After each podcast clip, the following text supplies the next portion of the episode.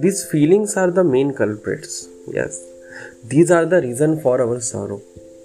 I read somewhere something which I still follow that attachments leads to feeling and that's why they are dangerous.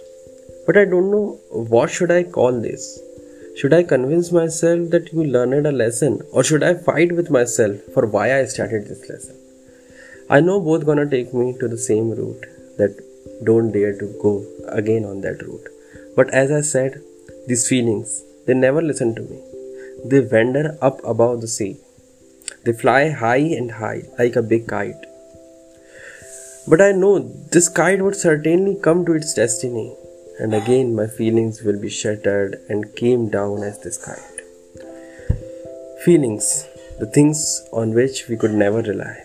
But I still have hope that someday they won't make me cry and my kite will fly up above the blue sky. These feelings will surely make me believe that yes, happiness is still life.